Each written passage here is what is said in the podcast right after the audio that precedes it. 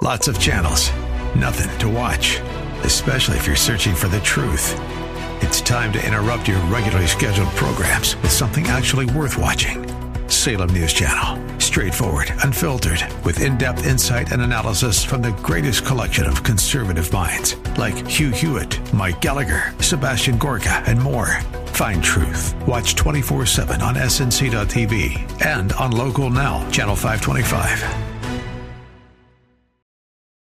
Welcome to another episode of Sideline Sanity with me, Michele Tafoya, sponsored by Legacy Precious Metals. There has never been a better time to invest in precious metals.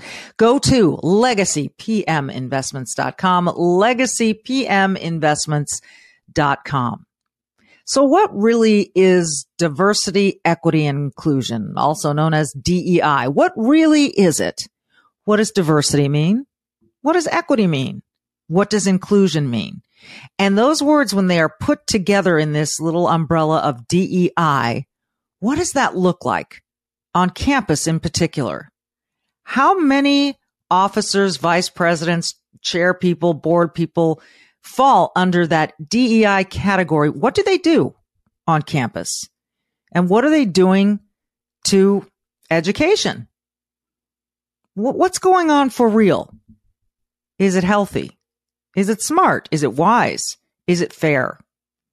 Ilya Shapiro, once a Georgetown lecturer who parted ways after they disagreed with some of his tweets. He's a guy who likes liberty. He's a guy who believes in the Constitution. He works for the Manhattan Institute and he is working with another very well known name, Christopher Rufo, on a project to say to state legislators, hey, you can eliminate this DEI from colleges and universities and other schools in your state. No, it doesn't mean kicking off clubs that, you know, want to celebrate a certain ethnicity or culture or even Marxism. What it does mean is taking these components of DEI that quite frankly are authoritarian in nature, take them out of schools. Ilya Shapiro is a perfect person to discuss this. He joins us next. For nearly three decades, she's reported the action from the sidelines. She started very young. She's covered the NBA, NFL, Olympics, and the college football and basketball national championships. And now, during these insane times in our world, Michele Tafoya thinks we need a serious dose of sanity. This is Sideline Sanity with your host, one of the sanest people on planet Earth, Michele Tafoya.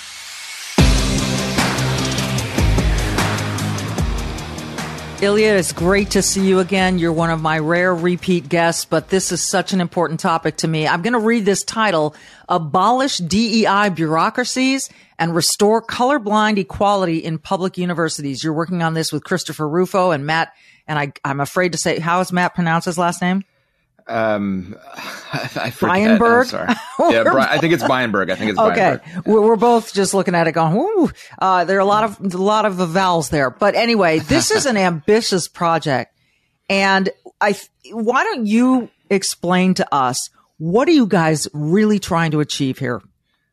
Right. Uh, good to be back with you. I think it was eight months ago when we last spoke around the Yes. time when I was uh, resigning from Georgetown and using that spotlight to, to show all the illiberal aspects of, of legal education uh, and higher education more broadly. And that's where this project comes in. So uh, a lot of people, myself included, before I had my whole uh, you know Twitter investigation with with Georgetown, I thought, well, you know, there's nothing we can do. There are these, uh, you know, pathologies uh, within faculty, within uh, uh, administrators, student cultures. You know, there's nothing that you can really do. But uh, the more you look at it, the more you think about it, there, there, there is something you can do because so much of this is driven not by kind of a decades old conservative complaint about uh, liberal takeover of, of the faculties, you know, the Berkeleys from the 60s and, and all of those kind of, you know, boomer concerns, uh, but the bureaucracies themselves. And uh, I think it was a, a, about 15 years ago, maybe a little less than that, where uh, across academia there started to be more administrators, non-teaching staff than faculty which is always ominous. That that's ominous in, in the public sector, and it's it's ominous in, in education as well. Uh, and especially uh, in the last, you know, five years, um, that has all been DEI, diversity, equity, inclusion, which in, in, in, a very Orwellian way means the opposite of these great terms, diversity, yes. fairness, welcoming, you know, all these things that we should like, but it's not all puppies and rainbows. It's the, it's the opposite of that. And so, uh, getting together with, you know, lots of people who are working in this area, we want to think about we want to change these structures and systems and processes. You know the the equity folks the, the the the, critical studies folks talk about systemic racism and structural this and that. Well there are structures that are fomenting the this uh, indoctrination this radicalization of higher ed. And so forget, you know, setting aside the issue of what classes should be taught or what professors can and can't say and regulating speech, setting that aside, what about the bureaucracies or the the the uh, the educrats, as I like to call oh, them? Oh, that's and a good term. And so this this project, uh, this model legislation, these proposed reforms, we target four areas, and this is uh, uh you know, state legislatures who have control, it works differently in different states, but have some sort of control over public institutions can uh, legislate. Uh, so number one, and this is the biggest one, is, as you read out the title of the whole thing, abolishing DEI bureaucracies. That is, removing the positions uh, of people who are not contributing to the educational mission.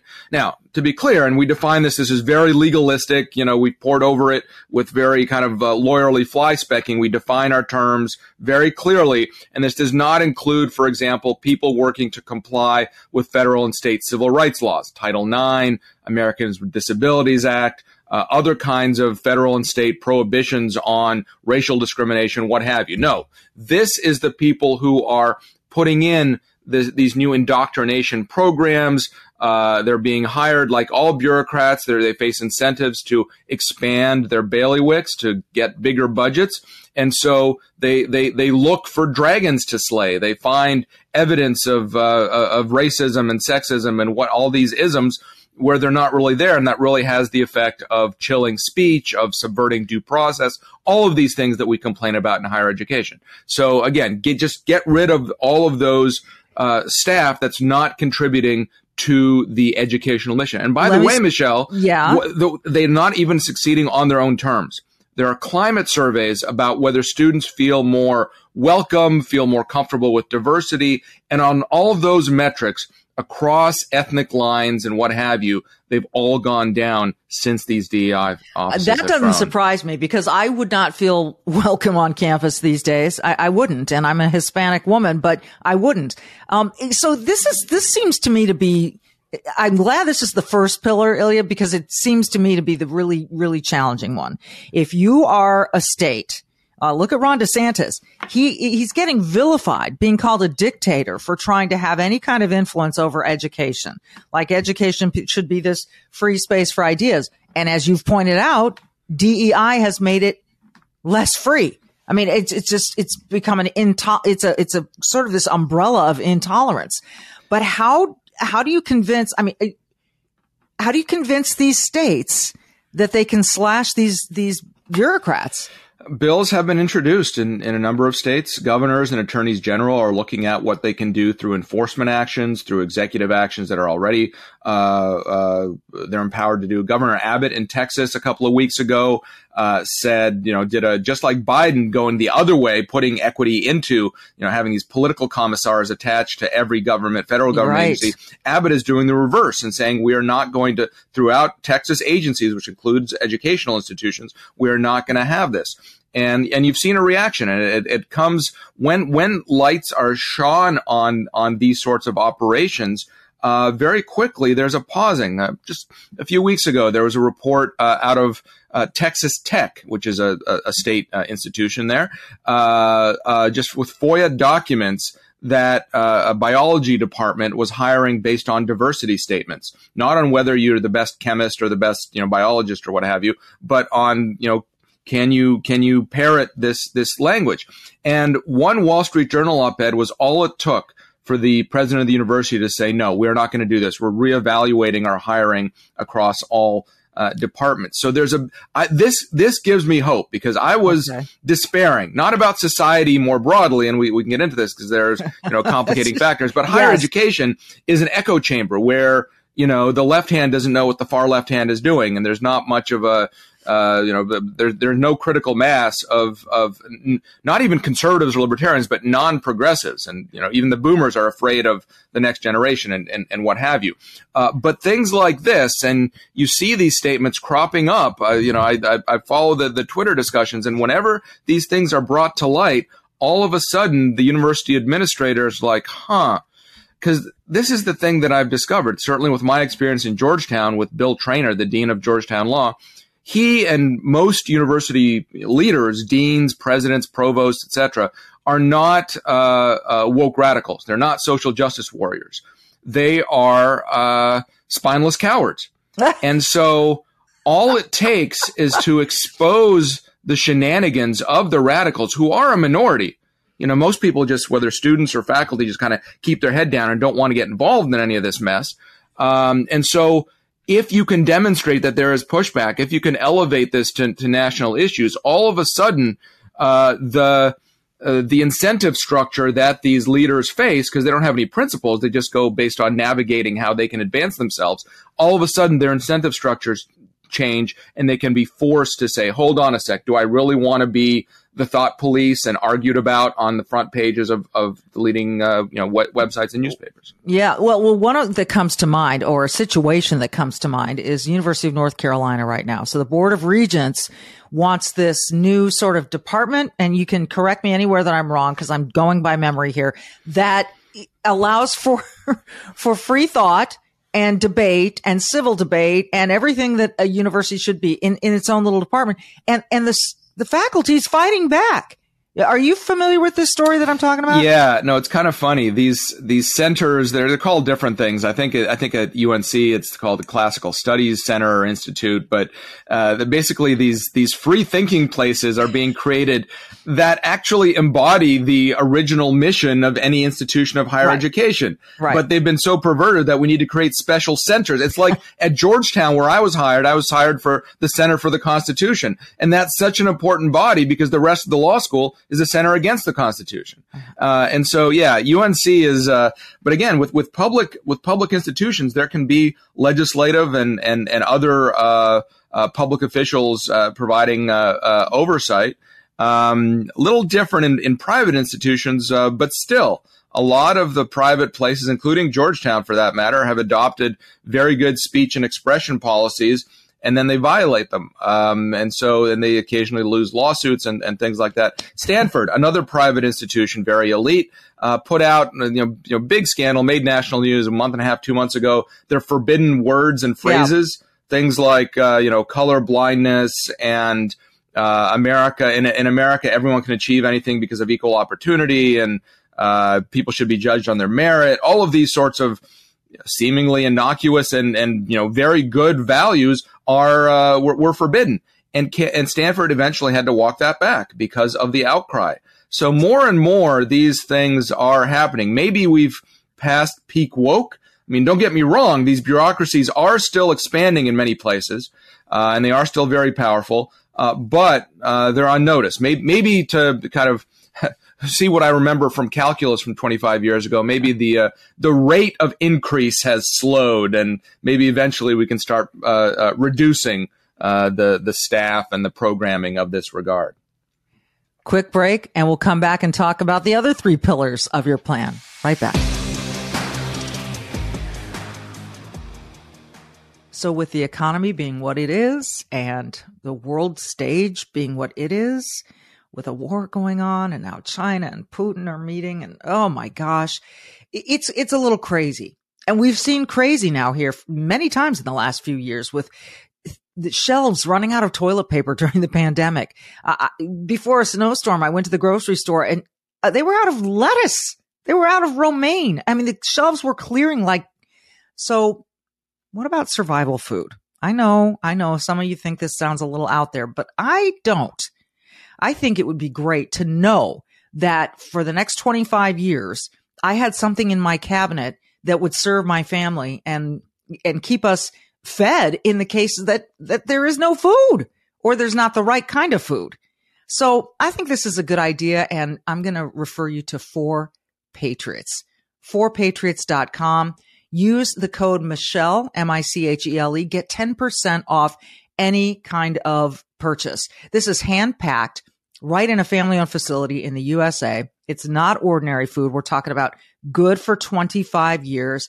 The kits are compact and water resistant. They could stack right in your cupboard.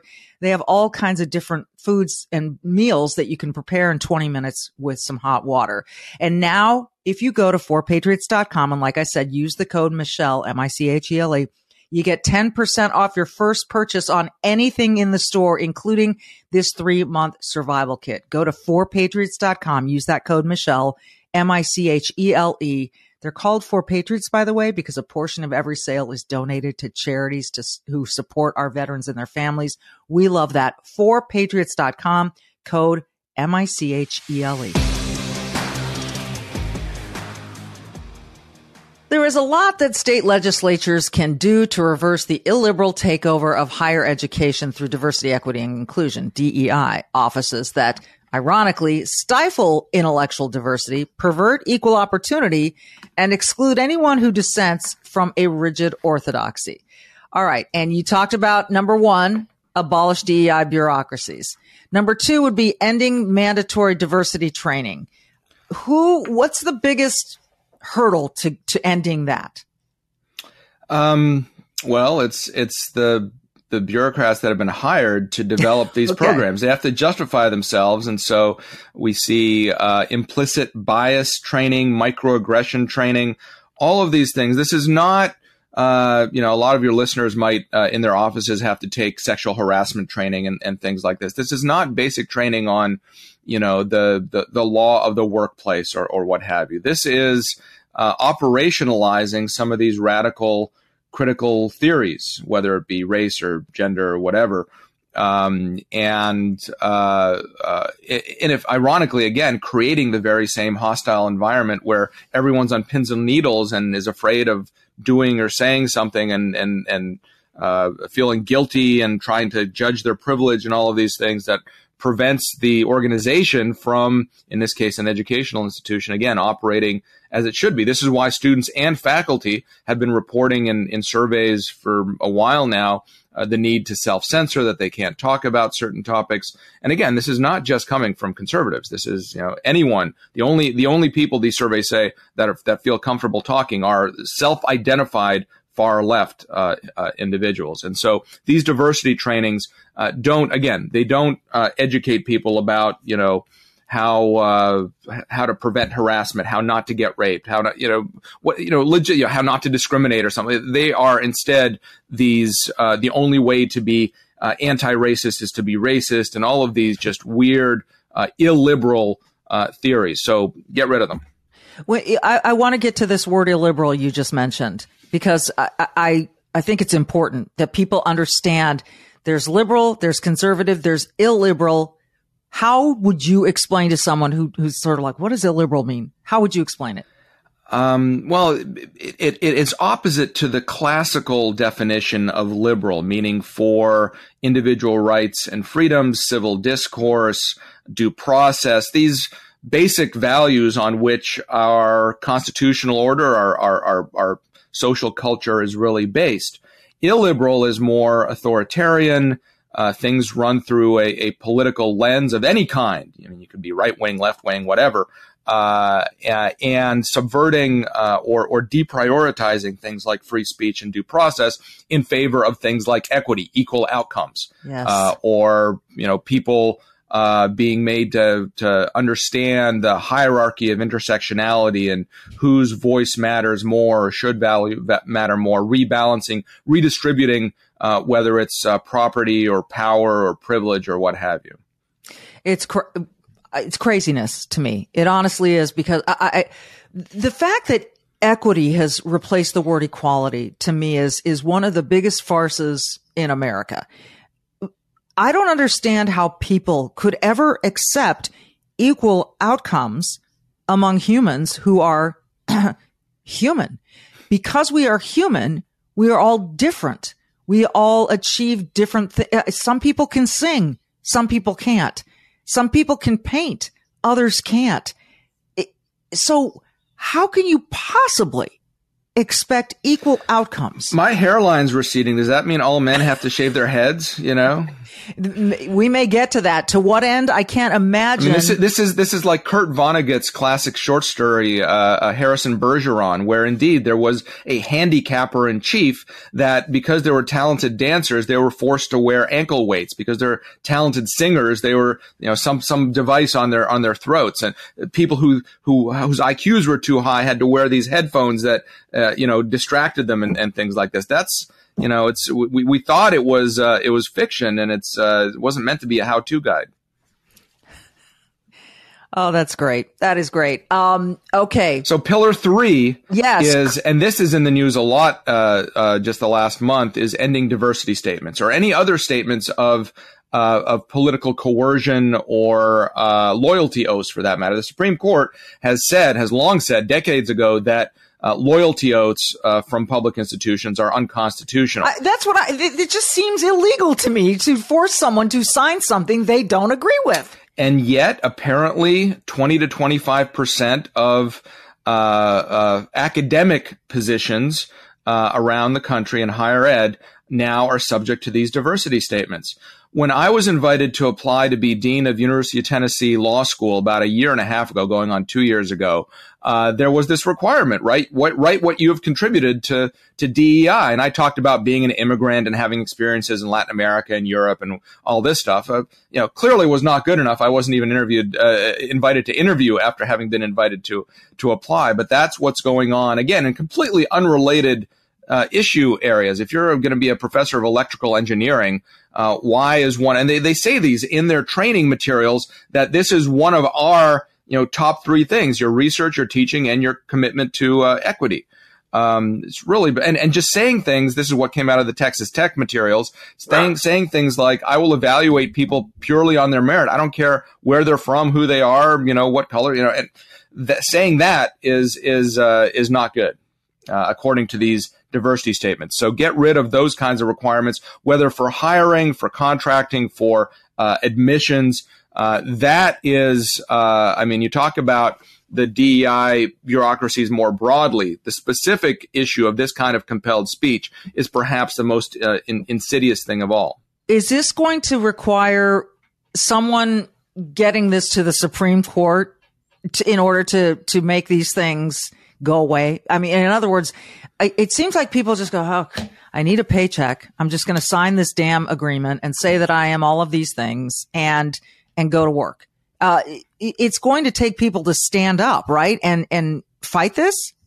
It could well be. And you know, what's funny, I'm, I'm hearing that in places that are, uh, implementing these policies with respect to diversity statements, specifically of the kind that I've been proposing, uh, there's pushback from some faculty and, and others, and maybe there would be a test case saying, uh, you're telling us that we can't require these diversity statements is a First Amendment violation in and of itself. If that kind of case gets up to the Supreme Court, I think that would be a big slapdown of, the, of this whole DI agenda. Okay, quick break. More with Ilya Shapiro right after this.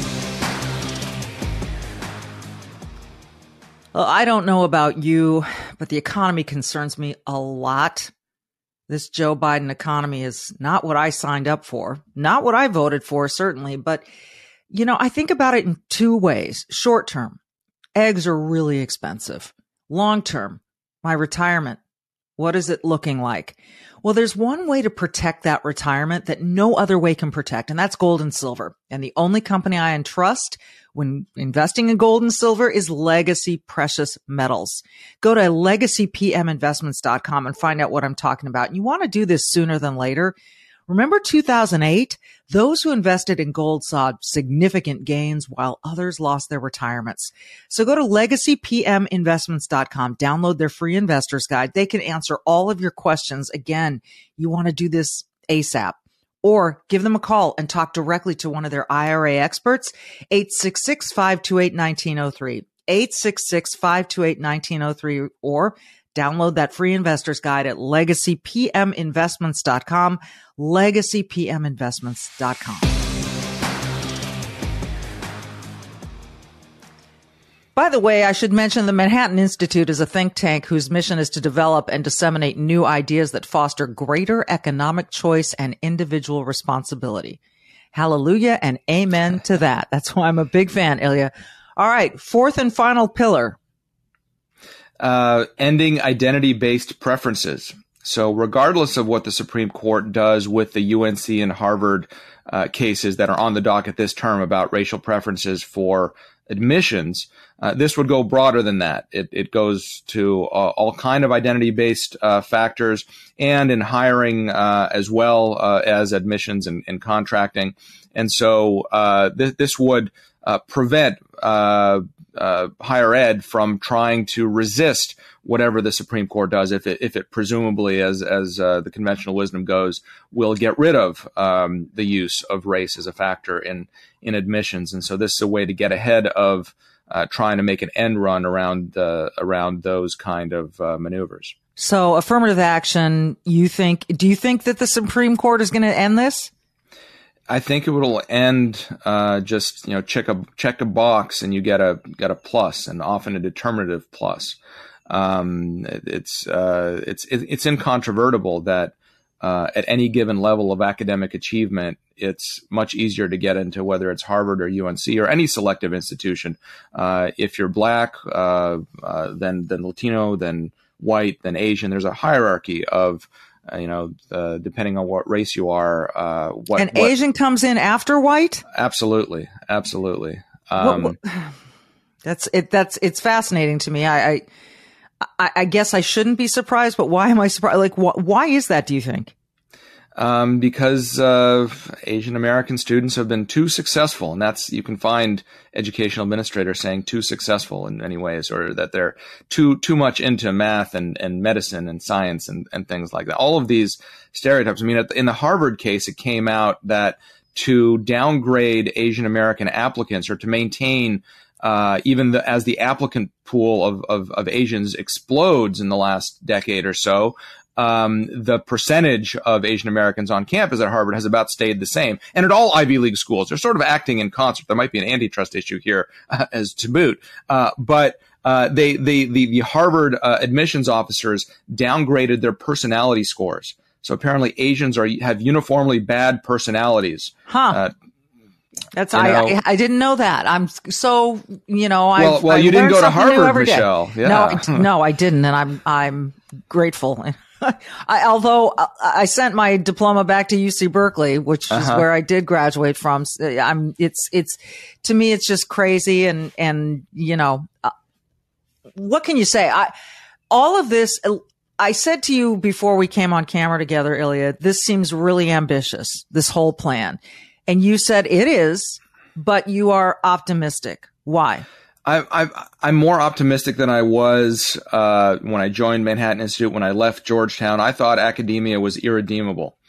But, you know, in the long term, it could well be that as ordinary people, normal people who don't spend their lives uh, focused on politics or you know living uh, online, as they say, uh, the, the, the the laptop left, uh, as it mm-hmm. were.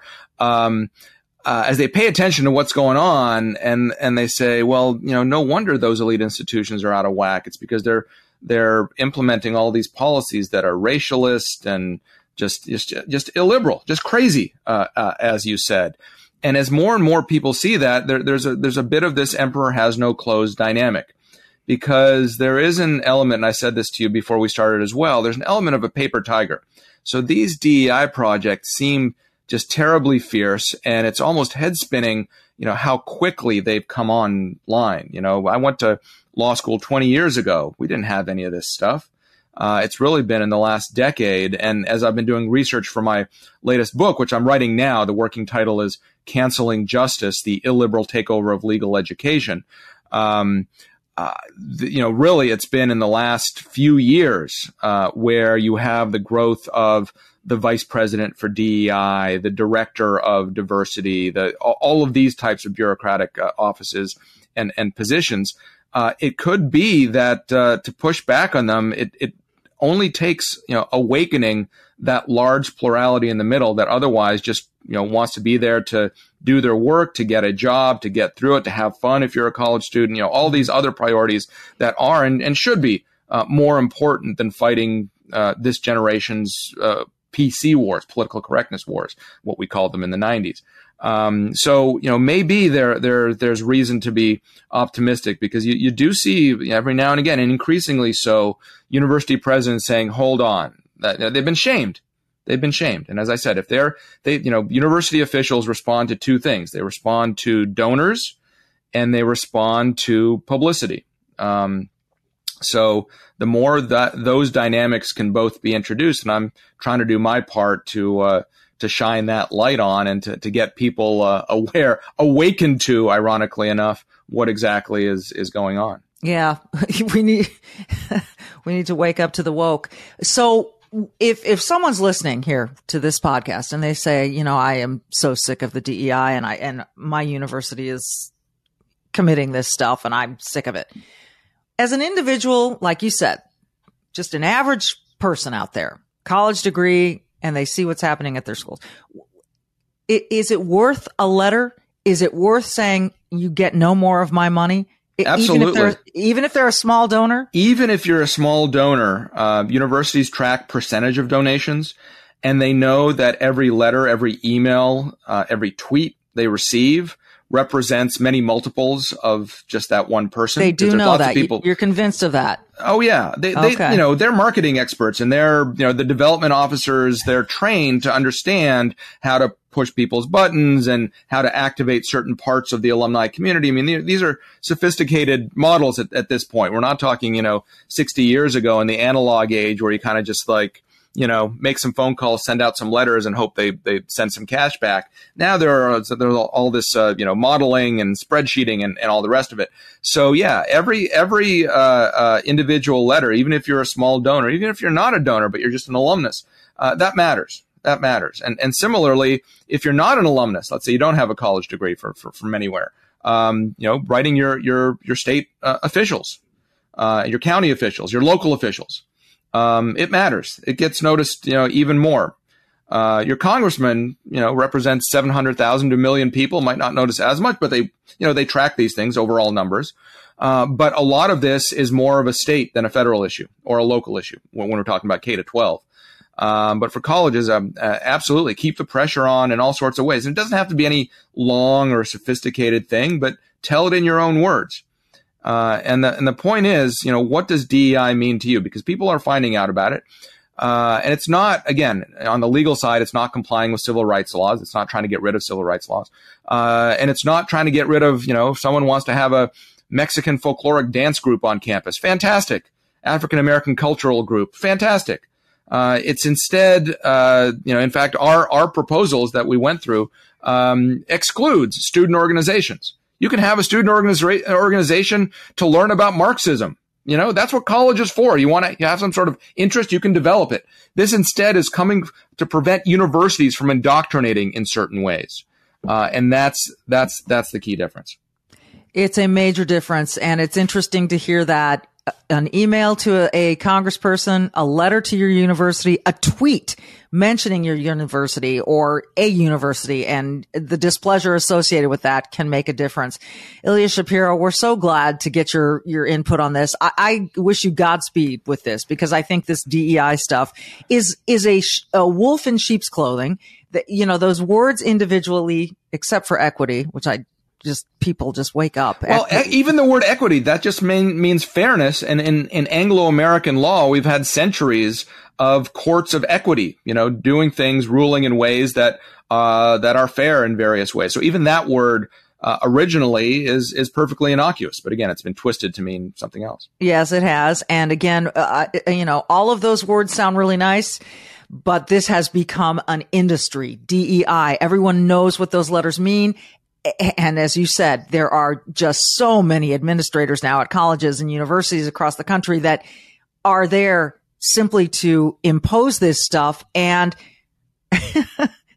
what did you say? They're spineless. The the deans spineless and the presidents, cowards, spineless cowards. Talk to them and uh, play on that spineless cowardice and tell them you're not going to give money anymore. It's it's it's so disappointing.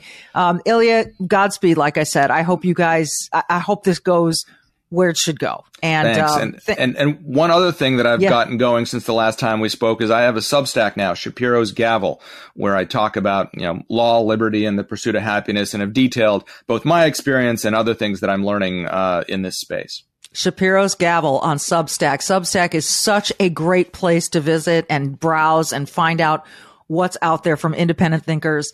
Uh, I- I'm going to go subscribe right now. Thank you. Ilya, thanks. Uh, we'll we'll follow up with you, and can't wait to see the book when it comes out. great, great. Take care. Thanks for listening, everyone. This is Sideline Sanity. Don't forget to be brave and do good. See you next time.